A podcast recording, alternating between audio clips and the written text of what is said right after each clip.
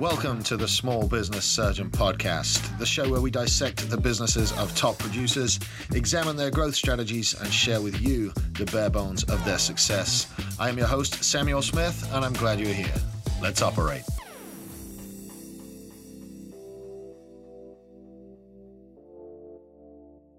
Hey guys, what's up? Welcome to another episode of the Small Business Surgeon. Happy Monday! I hope everyone is doing fantastically this week. Guys, today I am joined by a lady who has fast become a friend of mine out to the Apex Network. Please welcome the mortgage queen herself, Miss Jill Underwood. Jill, welcome to the show. Thank you so much for having me. I'm delighted to be sitting here with you today. Hey man, it's it's been a while. I'm glad I've got you on, and uh, you guys are going to realize throughout this show that Jill has one of the most infectious laughs in the business. See, there she goes again. Uh, I won't even mute it. Um, so, Jill, welcome to the show. So, you are you are the mortgage queen. You are working on your first book. You're a podcaster as well. I don't even know where to begin with you. Tell us a little bit about the mortgage queen and let's kind of unwrap your story as how, how you got there and uh, a little bit of your past. Well, I have not been the mortgage queen for very long, but my story goes way back to the 1980s, um, maybe even before then. My mother was a real estate agent. Mm-hmm. And when I was a young teenager, waiting for mom to drive me around somewhere, I ended up sitting in her real estate office a lot and I just watched and learned. So when I was 13 and 14 years old, she would teach me things about equity and mm-hmm. negotiation and how to keep buyers and sellers happy and you know um, so to this day my job is to keep people happy but that's how i got in the real estate business and the mortgage business to begin with no way it's from my mother well, I didn't know you had a background in real estate, so now this podcast is going to get even more interesting. I actually was a licensed broker in the state of Texas for many, many years. I didn't actively full time sell real estate, but what I did is I hung a lot of licenses from other people mm-hmm. who were not, you know, officially active full time, but right. they needed a place to hang their license. And the only reason why I got my broker's license to begin with is because mom and I wanted to have our own real estate office. And it was back in the day when buyer agency was first born. Oh, right on. So buyer side agency, for those that don't know, is is what exactly? It's when a real estate agent represents a buyer and they get a, uh, percentage of the proceedings from the seller. And why was that not a thing in the 80s? And how did it become a thing in Texas? Because that to me is quite interesting. Because real estate in England, and I have English friends that have called me for counsel on, on real estate sales. Real estate in England has no buyer representation whatsoever. So, how did that come about in Texas? If I recall correctly, it was it started with an attorney. They, you know, the the, the commission, the realtor commissions, mm-hmm. are paid by the seller, and so therefore the real estate agents are legally bound in the seller's best interest.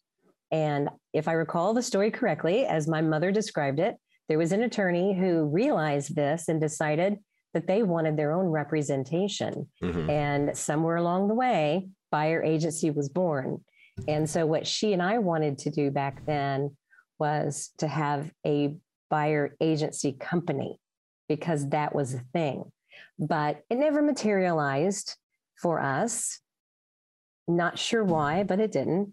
But mom and I, we made a really good team together mm-hmm. because she had so much knowledge and she was really, really good, you know, with buyers and sellers on both sides. And I was her loan officer. So we did have that as a team together for oh, many, you, many you, years. You kept you kept it all in the family, huh? Well, you know, husbands and wives do that.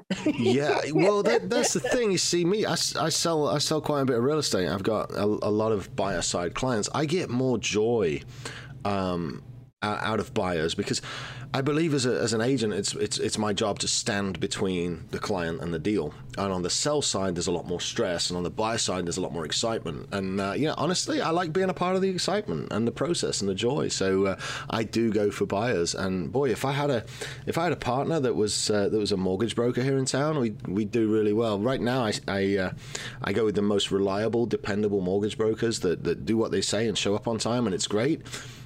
But they're all married to realtors the female ones are married to male realtors, the male ones are married to female realtors, and every, I I see exactly how it works. I mean, it's, it's a great business model. It just uh, you know I don't really want to marry a loan officer, so what do I do? You then you call me. You know I'm licensed in Texas. I, I actually I do. No, I did not. I do a lot of business in Texas because I still have a lot of family and friends there. Oh so, wow. Yeah. Well, okay, we'll, we'll, we'll, talk offline. There it is. and I promise you won't have to marry me. I uh, good, good. I've, I've, got nothing. I'm not even touching that. Like I don't Another know, man. Thing to edit out. I, well, I, I don't know. Like how, how many mortgages a year are we talking? Because you know. There's that laugh again oh my gosh, we are just hilarious today, aren't we? Well, I, yeah, I, I hope that uh, that the listeners are enjoying their Monday morning drive to work and enjoying listening to us laugh. Um, but you do, you just kind of make feel make people feel naturally warm and, and, and comfortable around you. Um, is that something you've honed over time? Because my confidence didn't come until my, you know, really in the last three or four years, I've got way better at sales and articulation and empathy. How did you generate generate that kind of warmth uh, and, and almost the feeling like this is probably the third or fourth time you and I have talked, and I, and I feel like I've known you forever. I mean, that's obviously a skill set. I think a lot of it did come from just hanging out so much with my mother. She was just like that. She could, she just taught me that you, when you go to a party, you just talk to people. And I learned in my 20s to ask a relevant question to somebody mm-hmm. and because ultimately people love to talk about themselves right? And when you ask a question and they just talk to me and i just listen. And so i think it's just something that has grown in me over time. But you've got to realize too that in my job as the mortgage loan officer on the front lines meeting with people face to face I have to ask a lot of very personal questions. Absolutely, I kinda, yeah. I kind of jokingly say that it's a financial colonoscopy, and I try to make it feel good. But it's true, right? See, I would, have, I, would, I would have said, well, this loan officer is going to crawl right up your ass. So, goodness me, you're, you're so much more eloquent than I am. A, f- a financial colonoscopy.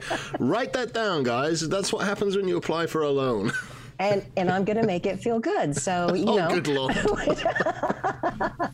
what kind of show is this? oh, good lord! Sorry. Oh my gosh! But no, but I will say though that honed over time, over many years, yes, my number one skill set is the ability to make people feel comfortable. I, you know, I mean, look at look at us. You, have made me feel um, immensely comfortable, and Yay.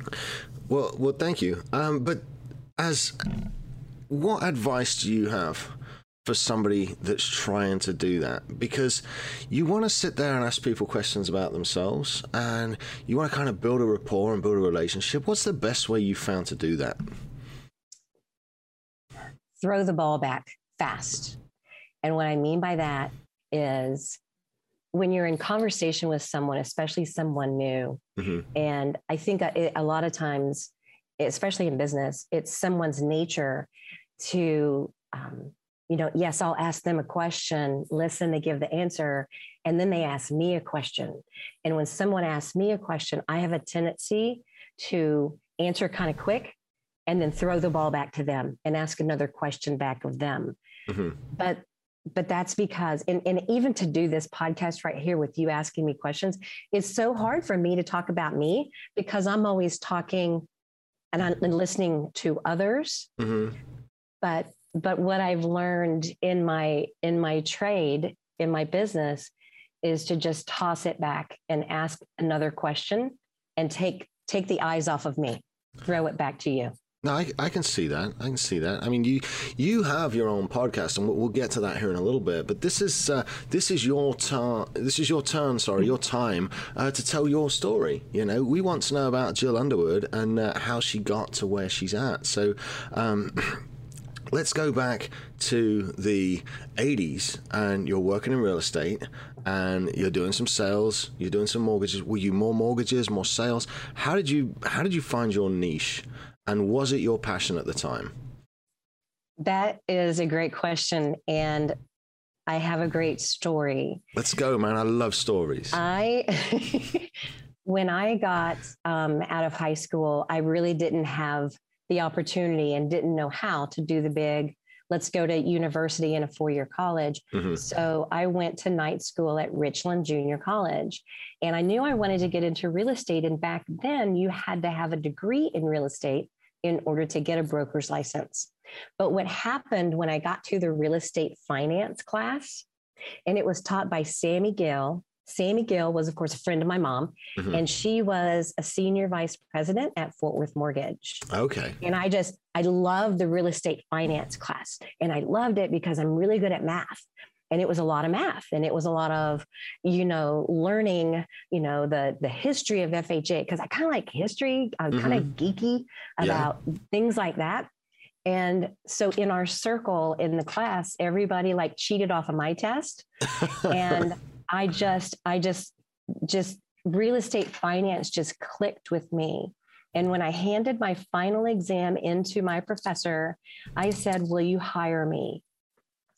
And although I kind of blew the interview, she hired me anyway, I think as a favor to my mother. Mm-hmm. And so, what that told me is that I had to show up every day and work my ass off to make something of myself. Yeah. I couldn't ride on the coattails of my mother the rest of my life. And I started as a receptionist and I worked my way up the ladder. So every six months, they promoted me. And so it took a couple of years and I became a loan officer. And that's just, I just fell in love with that because now I get to talk to people. I get to go out and see real estate agents. Mm-hmm. You know, I get to, you know, teach realtors how how to understand the mortgage business and and what they need to know when they write their contracts. And i just i just it was like that's my groove that's my jam yeah, that's my gig. Yeah. and i've done it ever since. Right? But i love helping the people. There's nothing more gratifying than to have a person or a couple buying their first home mm-hmm. and they're so grateful and they cry and they laugh and they jump up and down that just it just warms my heart every time I, I and love that's it. that's why mm-hmm. i'm here because there was one time i remember it just specifically this woman it was her first house and she like i told her your loan's approved and she was in my office we are face to face and i walked her to the lobby and we said goodbye and she closed the door and i heard her outside of the door of my office jump up and down and scream mm-hmm. with delight and i was like that's it that's why i'm on this planet that's yep. it I mean, that's that's exactly the joy that I was talking about earlier in working with those kind of people the people that are super super excited to get their house. Maybe they didn't think they could buy a house and maybe you're the mortgage expert that said hey actually if we move this here and put this there you know what? We can show a little bit of income here and guess what? We can qualify you Yep. And um, just yep. the sheer joy. That's why I prefer buyer clients over sellers. Um, and you know, I've got a lot of realtors that'll argue with me on that, but but it, it, it it's my it's my joy, and uh, it's it's part of my core influences. So, talking of the word core, you made it sound very much like as a young lady, you figured out the uh, the way to the top was hard work and showing up on time and being committed. How about you share a couple of your core values with us and uh, let us know exactly what they've done for you in your career? You have to always follow through with what you say you're going to do. You have to be consistent in in making your calls. You you just and you have to know your stuff. Mm-hmm. For me, um, I know how to put a loan file together. I know my guidelines. I know my stuff. I don't just throw shit out there and see if it sticks to the wall. I know that when I tell you that you qualify and your loan is pre approved, it's going to stick unless somebody dies or loses their job. When a real estate agent sees my name on the pre approval letter, I want every realtor to know that Jill Underwood knows her stuff and it's going to happen unless somebody dies or loses their job. That's I keep saying that because people ask me all the time, "Oh, Jill, what you were scared to death? What could possibly go wrong?" Well, you could die. and then that's kind of a disqualifier. But, yeah. But yeah. but but the core values for me, in answer to your question, is just you've got to show up and shine for your people. I completely agree because uh, leaders lead from the front, man. You know, so. Uh, all right, what's next? Where do we go from here? Because I know you've got a book coming out that you want to uh, talk about. Um, I know that you've got a podcast where you have guests, and uh, you know I know a couple of other things too. So where would you like to take this conversation, my dear? Well, but let's start with the book. The book is still yes. really in the early stages, but it's it's a deep dive into the real estate and mortgage business. It's not just here's how to get a loan post pandemic. No, it's deeper than that. I, I want I want to share with people um, some things like, you know, everybody has bad things happen in life. We all have. I mean, people get cancer and they lose their jobs, mm-hmm. and you know, all kinds of things that can take you into a nosedive financially. And so, part of my book, there's a section about how to come out of that you right. know how to come out of a foreclosure or a bankruptcy and and rise up again. Um, there's a section that i've got in there um, about geeky mortgage history. It's fascinating to me where we were in the 1980s and where we are today. And there realistically is a correlation between then and now.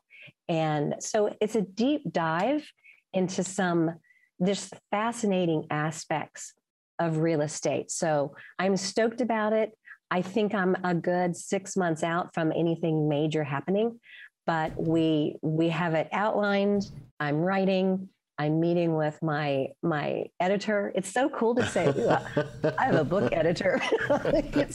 that's really kind of cool for me. So because I, I love to write. So well, this is the first of what will be many many books of other topics as well man i'm intrigued now because you know i obviously didn't know the topics of your book but i'm, I'm very keen on the history of transactions and how we've how we've managed to uh, to evolve those over time and obviously a lot of things you see in contracts today are the result of bad things happening in contracts prior to this. And I just happened to be in the British Museum one time in London, walking around just a few years ago, and there is a uh, there's a copper tablet in there, which uh, which is one of the uh, they they got it out of some ruins or some some shit, 1200 BC.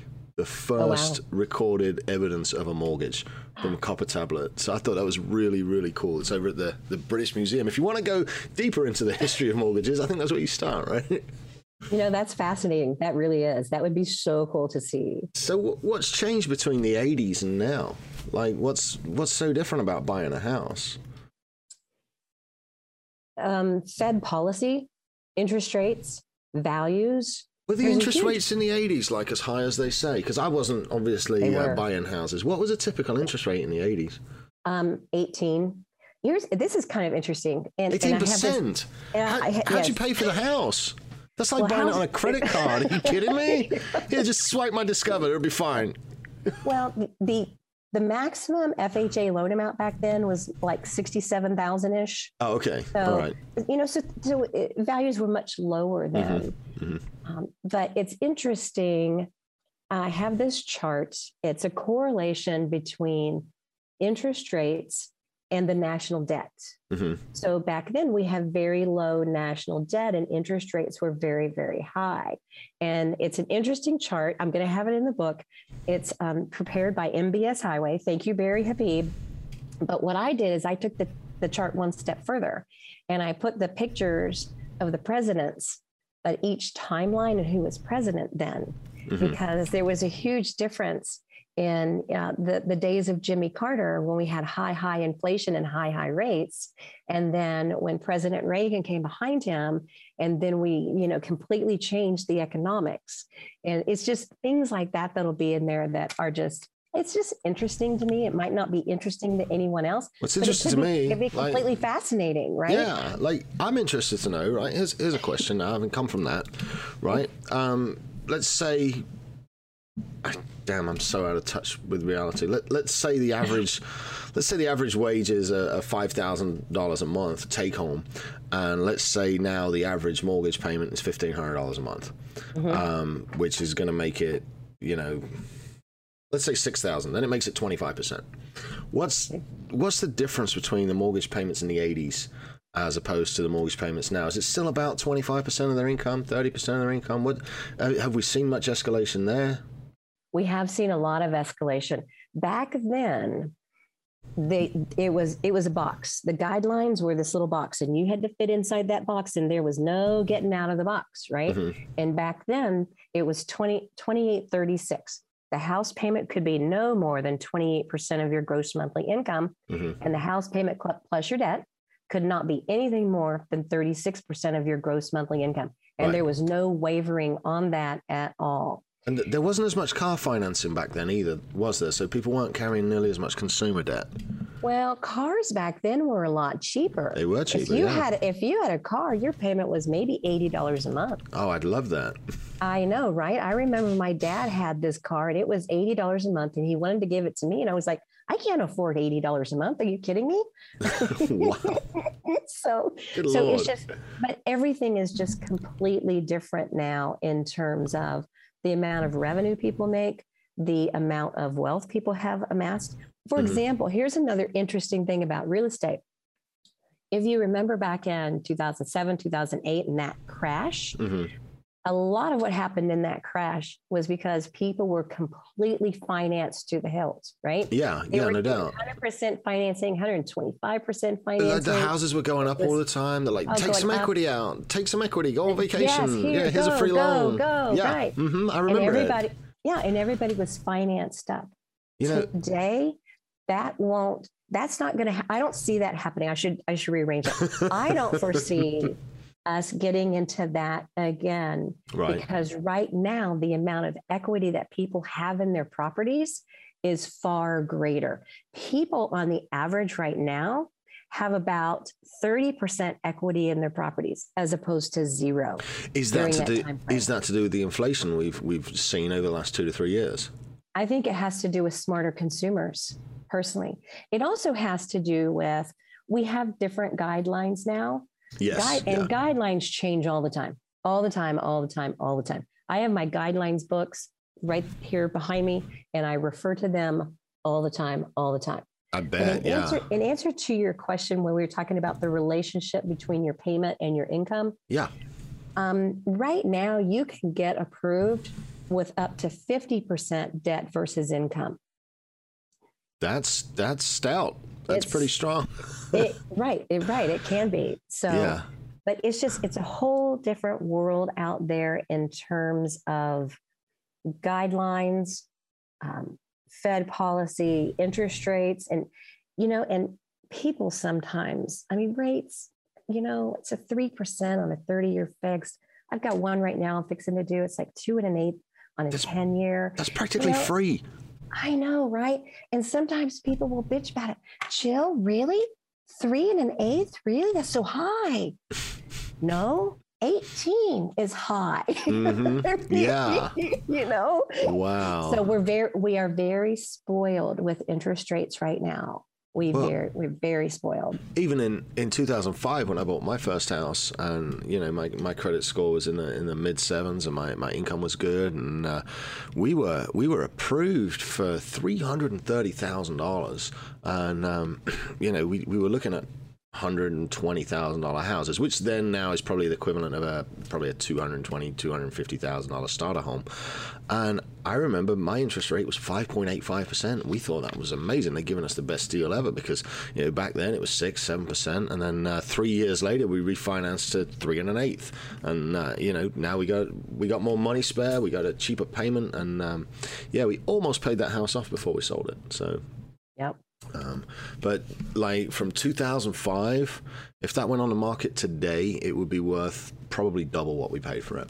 Um, it, it appreciated a lot, and that kind of concerns me a little bit. How do you feel about the inflation we're hearing, uh, we're seeing? Sorry, and I know you're up in um, you're in Kansas, up near Kansas City. Um, but yeah, so what do you feel? I, I was going to say you're up in Missouri, and then I realized I didn't know which side of the river you were on, and I definitely didn't want to offend you because I know those guys are really, really stuck about which side of the river they're on. Because Kansas City, believe it or not, is not in Kansas, which was a big shock to me when I showed up in Kansas City one time. Well, there actually is. There, we've got this state line thing, and there's a road called State Mm-hmm. Yes, Line. yes. And so, actually, so so this Kansas City, the city of Kansas City, there's actually a KCK and a KC Mo. There you go. So, but but I'm I'm in Lee's Summit, Missouri, and I'm Okay. south of the river. But um, anyway, you don't fight with those guys, the, the thing about values and, Mm-hmm. and the market that we're in, we're in this market where, you know, multiple offers and, you know, you got to pay 20,000 over asking Mhm. and things like that. The thing about this market, in my opinion, is that it will correct itself at some point, but I don't necessarily see values declining. Mhm. I think that right now it's just a matter of inventory. yeah, It really is. We've we've got more buyers than ever. I mean, if you think about the the home buyer, the the kids that are in their I say kids because I'm old enough to be their mother. Um, you know, the kids that are in their 30s saw that crash, and so they've been they, they've been very uh, young 30s, late 20s, even. Mhm. So they're very cautious with their money yeah, no doubt. Yeah, you know even my daughter who's 27 she remembers that crash because at the time she was in high school and even though i even during the crash you know i still made a decent living but my income dropped Mhm. substantially and i remember i couldn't pay for her tennis lessons and Yeah. it just mortified me hmm that I couldn't pay for her tennis lessons. And then they said, they said, Jill, she wants to be here, just bring her anyway. We don't care if you pay us. And then I'm like crying because it's like they were Right. so gracious. But my daughter has always been very cautious with her money because she saw the devastation that that crash had for so many people. You know, we were fine. We didn't lose our house, but so many people did. Oh yeah, I mean, And it was devastating for people. me personally, I was in the oil field at the time, um, in in legal, and there was 85 or 90 people working out of our office, and every single one of us got laid off. I mean, I went from clearing at 28 years old, you know, I was mid six figures to nothing. And you know, the initial reaction was panic. Is you know, am I going to lose my house? What am I going to do? And you know, luckily um, at the time I'd, I'd got a little savings, and I was relatively sensible with my money. And um, I was one of the few that, that that got to go back to work relatively quickly. I was only out of work for about six weeks. Um, there there were guys in 2008 that never went back to that career, and so I don't think that that people today understand just the the shock that was running through the entire economy in late 2008 January 2009 and and that was caused by what the collapse of Lehman Brothers really really kicked it off. But for 90 people that all make mid 5 to mid 6 figures to get laid off overnight and that was just one town well you know, it was a small enough town to where that level of income it affects the hotels and the people that work there. It affects the restaurants. It affects the bars. It affects the gas station. Like absolutely everything. And I don't think that the kids, and I say that I'm I'm 41, but like if you think the ones in the late teens and early 20s, they won't have any memory of that and how bad it was. And I think that um, it's funny, it correlates to a, a, the post war generation in England. My parents grew up in the early 1950s and there was still product rationing going on. So you got a whole generation of people now that are in their 60s and 70s that are scared to throw anything away still. You know, my dad keeps bits of wire organized by length in certain trays because you never know when you might need a bit of wire. But it's not coming from it's not coming from him just not being unable to throw away wire. It's coming from the fact that they grew up to where they didn't know if they'd ever be any more wire. And, um, you know, I think we've seen that in that you know 25 to kind of 35 year old range that were the, the, the kids and the teenagers and the, when this was going on i think they've got some kind of embedded memory within themselves you know yep. and so so much of it too comes from you know back then when when Bill Clinton had his original platform um, and wanted to be president, his mm-hmm. original platform was that lenders were discriminating against too many people. And he was going to fix those lenders and everybody oh, gets a house. Oh, yeah. And we all got called in for discrimination training. Yes. And that's where the pendulum really swung, where everybody got a house. If you, that's where the stated income, it didn't matter what your credit score was it didn't just everybody got a house and you know i think for me um, everybody doesn't necessarily get to have a house it's like earned you need a track record of yes. being able to handle your finances properly in order to show that that you can take care of a property and pay mm-hmm. your mortgage on time yeah. back then you know before that crash there was so many um, you know, uh, bad loans going on and people that just, you know, weren't really fitting any kind of guideline that made sense. Mm-hmm. And we just, we don't have that anymore. And the loan officers that are still in business today, we we do play much more of an advisory role than hey let's just give you a mortgage just because i want to make a commission right right most of the folks that are in my business now, we really want to make sure that you are getting put in a product and in a price point that does fit you. I have a lot of couples that we have conversations about can they afford that on just one income? Mm-hmm. You know, and people are really just starting to be wiser about it. Even though price points are higher, incomes are also higher too. Yeah, but I mean that really is a that's that's a very eye-opening conversation. Hey, you know, me and my partner, we both make this much money, we can afford this much house. Hey, what happens if somebody gets laid off? What happens if somebody gets sick long term? What happens if somebody's laid up at the house? You know, and uh, those are questions that we don't always think about. So, yeah, good call. You got this uh, fiduciary uh, responsibility over there going on, right? You know and and we do have that whether you're a seller agent buyer agent or a loan officer i have a fiduciary responsibility not only to the client that i'm serving to put them in a home mm-hmm. but i also have this relationship with my employer as well yes absolutely you know i still have to do right by them mm-hmm. and so when i turn in a loan and i'm writing out my notes to the underwriter i will put in there just 100% of the time I believe this loan is a good risk for our firm. Right. And if I can't write those words, then it is not a good deal for anybody. And it has to be a win win win all the way around. Completely agree. Completely. Because the last thing you want to do is write loans that you know may go bad. Um, you know that that damages your reputation, it damages your investors, it damages everything. So and and then it ends up with a with a client unable to pay and, and getting kicked out and getting annoyed. So yeah, um, I could see that.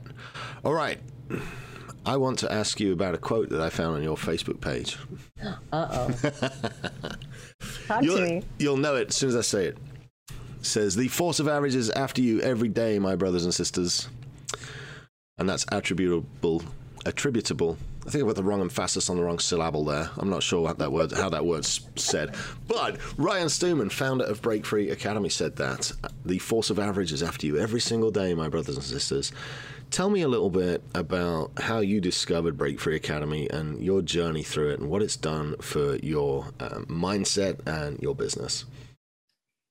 That is a great question. Interestingly enough, I have always throughout my career had some type of coaching program. My coaching days go way back, even in the 1980s. Um, Pratt was his name. He was the first mortgage loan officer coach. But I've always, always, always had some type of coaching, but it was always about how to be a better loan officer. Can I stop you right there? So Jill is telling us she has had coaching repeatedly over many years. I did not discover coaching until just a few years ago. And for me, it was life changing. I wish, Jill, I discovered it at the same time as you. So, anybody listening that's thinking about coaching, take it from Jill. She, it is the way to go. Take it from me. I wished I'd discovered it earlier. Sorry for interrupting your story, Jill. That is hugely important to me that people understand how life changing it can be to reach out to somebody and get an education in the things you're trying to do. Sorry about cutting you off there. No, I actually appreciate that you did because I never realized before how powerful and impactful all of that was to me in my career, but it kept me at the top of the producers charts for decades. It really did because they always taught me how to be a better loan officer, different questions to ask, rephrase it this way. Mm-hmm. And that's probably going back to what we talked about earlier about I can ask questions of people and they just, you know, blurt out their life story.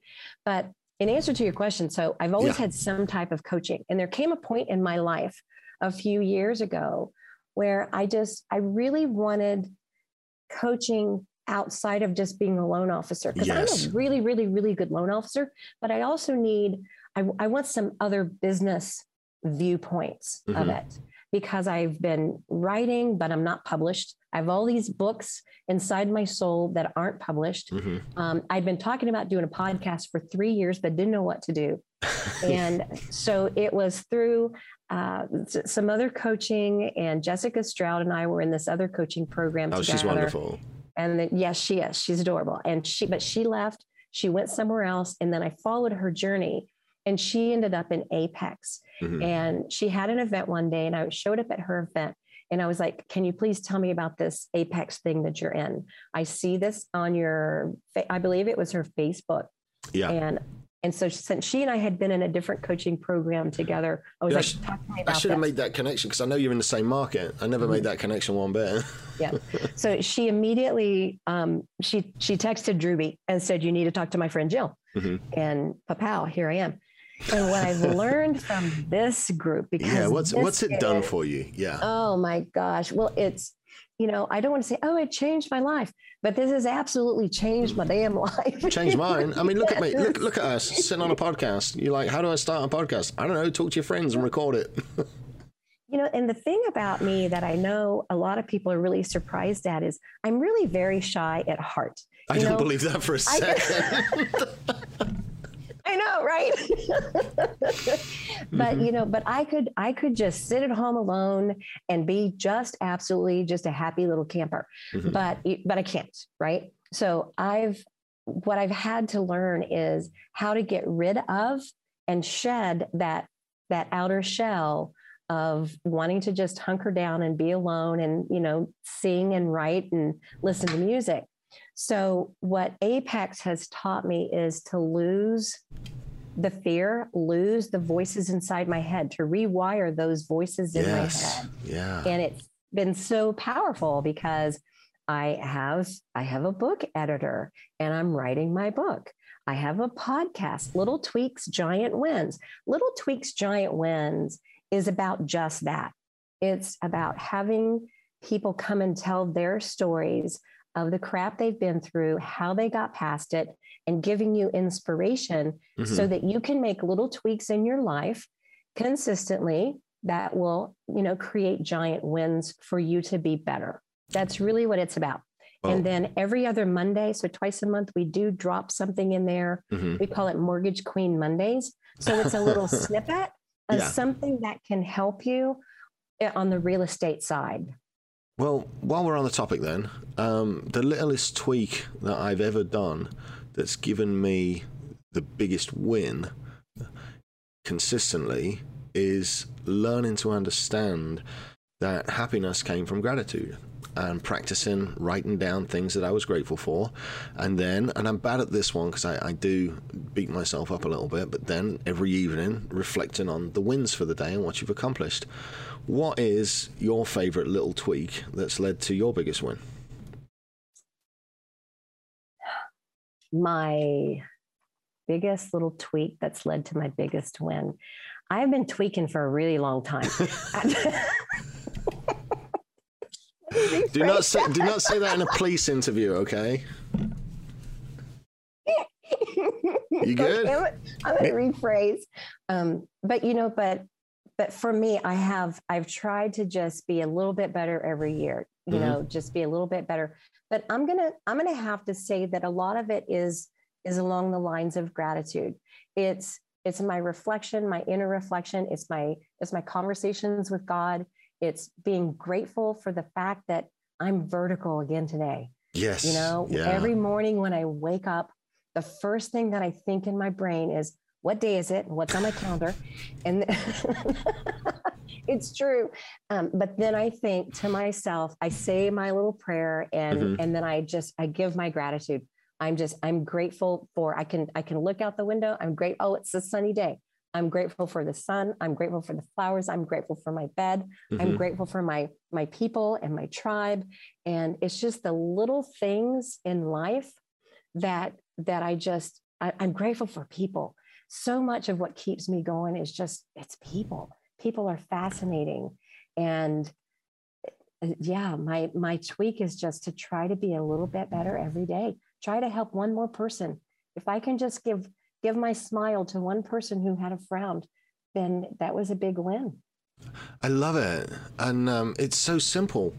It's so yes. simple. Have you, you know, most people don't realize that you you get what you put out. You get what you give. Have you ever tried walking down the street with a frown and seeing how many people frown at you? They'll all frown no, I've back. never tried that. I just. but if I guarantee, if, if yeah. you walk down the street and you smile at every single person, you're trying to give away that smile, you won't. It, everybody will give it back. And just by making that one little tweak, it can really, really set up your attitude for the whole day. Um, yeah. So whenever I'm in a bad mood, I deliberately go and smile at people. God, I sound like a serial killer, don't I?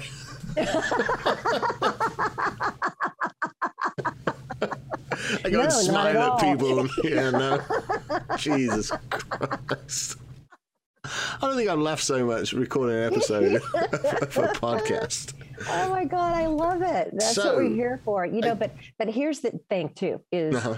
you know, a, a, lot of people tell me, "Oh, Jill, there's no way that you are 61 and a half years old." Oh, I am every what? bit of 61 I, and a half years old. Well, I wouldn't believe it, but your Facebook profile tells me what year you graduated high school in, but looking right? at you, no. I'm thinking like early 50s, but well done. Wow. Well, but you know, I I people ask me my secret. What's my secret? Well, I've started my skincare routine uh, since I was 20 years old, mm-hmm. but the rest of it, it's love and laughter. If I didn't have laughter in my life, I I would not be d- just full of joy and and love. We just we have to we have to just dish out love there everywhere we go. Well, that's how that's how you get loved back. People. Yeah, that's how you get it back. And to to my never-ending shame, it took me 39 of my 41 years to discover that. You know, I wish I'd found it earlier. Uh, maybe I could use a skincare routine too, but. Uh, so uh, so yeah all right we're, we're we're getting towards the end of this we're not out of time yet but we're getting there i want to know a little bit now about what the future holds for jill what do you see happening in six or eight months as this book comes out and this podcast grows? Where are you going, Jill? My ideal world and where I want to be in two to three years is I want to be more just actively running of, of the team mm-hmm. and having loan officers underneath me to handle the day to day, the in and outs of working, physically working on the loans. I want to just be out there in the world connecting with people and mm-hmm. connecting people together. I want to have and I'm and I have it a little mapped out where this is step 1. I really want to have a course or courses that I help young loan officers and young realtors to mm-hmm. learn mm-hmm. this industry because we have to teach the next generation how to sustain a 30 or 40 year career in this business. Right. And you do that with certain things, one of which is doing what's right for the client, right? Mm-hmm. Doing what's right for the consumer so that we put them in the right vehicles of real estate and mortgage. So I, I have an outline of a course. So I'm working on that. So that's what I want to be. I just want to be helping all the people and help as many people as I can to make great decisions about their real estate and mortgage. Man, that sounds incredible. That sounds, and don't don't lose that laugh either. You know, make sure that. Are you kidding? Never. Yeah. I I will say, my man and I, we literally just we wake up giggling and we fall asleep giggling. We just do. Is this before or after you you figure out what day it is and what's on your calendar? after. I, I, have to wake up slowly. so Tuesday is funnier than Friday, or no? All right, I'll stop. I'm sorry. Every every, every day is just a, as we used to say, a barrel of monkeys. Every day is just love and laugh, love and laugh. And if you don't have that in your life, then please go find it because that's what keeps you young and happy, and that's what makes our world go round. And I I still put world peace on my Christmas wish list. I do. Oh, that's that's just splendid. And normally, normally I ask you know, if if Jill now could talk to Jill 20, 30 years ago, what would she say? But I think that last quote just covers it. You know, it's love and laughter, and, and you know, don't take yeah. it too seriously and put it out there, man. You know. Yep, it is. All right, Miss Jill. tell the people listening where they can find you online, where they can follow you, and the name again, once again, of your amazing podcast. Oh, thank you. I'm I am getting better. The podcast has surprised me quite a bit. My podcast is, is called Little Tweaks, Giant Wins, and I'm on all the podcast platforms. You can find me at my website at jillunderwood.com. And uh, Facebook, just I think it's Jill Marie Underwood. It is Jill Marie Facebook. Underwood. I'm looking at your yeah. Facebook page right now. That's yeah. where I got your. Uh, that's where I got all this dirt on you. It's from Facebook. Did you Did you see my picture from 1979? I, I did, did a not. throwback Thursday today. Oh no, I'm on the About Me page. Hold on, we're gonna we're gonna go get that picture and we'll, we'll put it up as your. Uh, well, maybe we'll put that up for the uh, for the show notes picture. But uh, no, I'm on your About Me page. I'm doing the old stalking and stuff to to to do that. So stalk me, yes. stalk me, baby. Careful now. I, I, all right. So, as we wrap this up, guys, do me a favor. Go check out Jill's podcast, Little Tweaks, Giant Wins. You can find that over on iTunes and Spotify and all the places that cool podcasts are at, just like this one. Jill, you got an Instagram they can follow? I am Jill Underwood. I am Jill Underwood on Instagram. And while you're over there, do us a favor, follow our Instagram too. It's at Small Business Surgeon. Jill, thank you so much. That laugh, that smile. I'm this video. I'm gonna have to put the video out for this one because I want everybody to see just what a wonderful, wonderful human being you are. You've been one of my uh, one of my favorite guests. So thank you for coming on. And uh, guys, I want to thank you all so much for listening. You'll have a wonderful week, a great Monday. And as always, if you've gotten anything out of this show, do me a favor, go follow us at Small Business Surgeon. Hit the subscribe button on iTunes, leave us a review, and do all that good stuff. Help a few more people to find the show and hear hear the message. I will see you guys Friday with another episode of Friday Fire. You'll be good, stay safe, and have a great week. this has been the Small Business Surgeon Podcast. If you made it this far, you clearly liked it. So go on iTunes and leave us a five star review. This helps people find the show and spread the good word. Share it with friends and follow us at Small Business Surgeon on Facebook and Instagram. Thanks for tuning in, and we'll see you for your follow up next week. The Small Business Surgeon was recorded at Texas Media Foundry in downtown Bryan, Texas. Check them out at txfoundry.com. Ooh, yeah.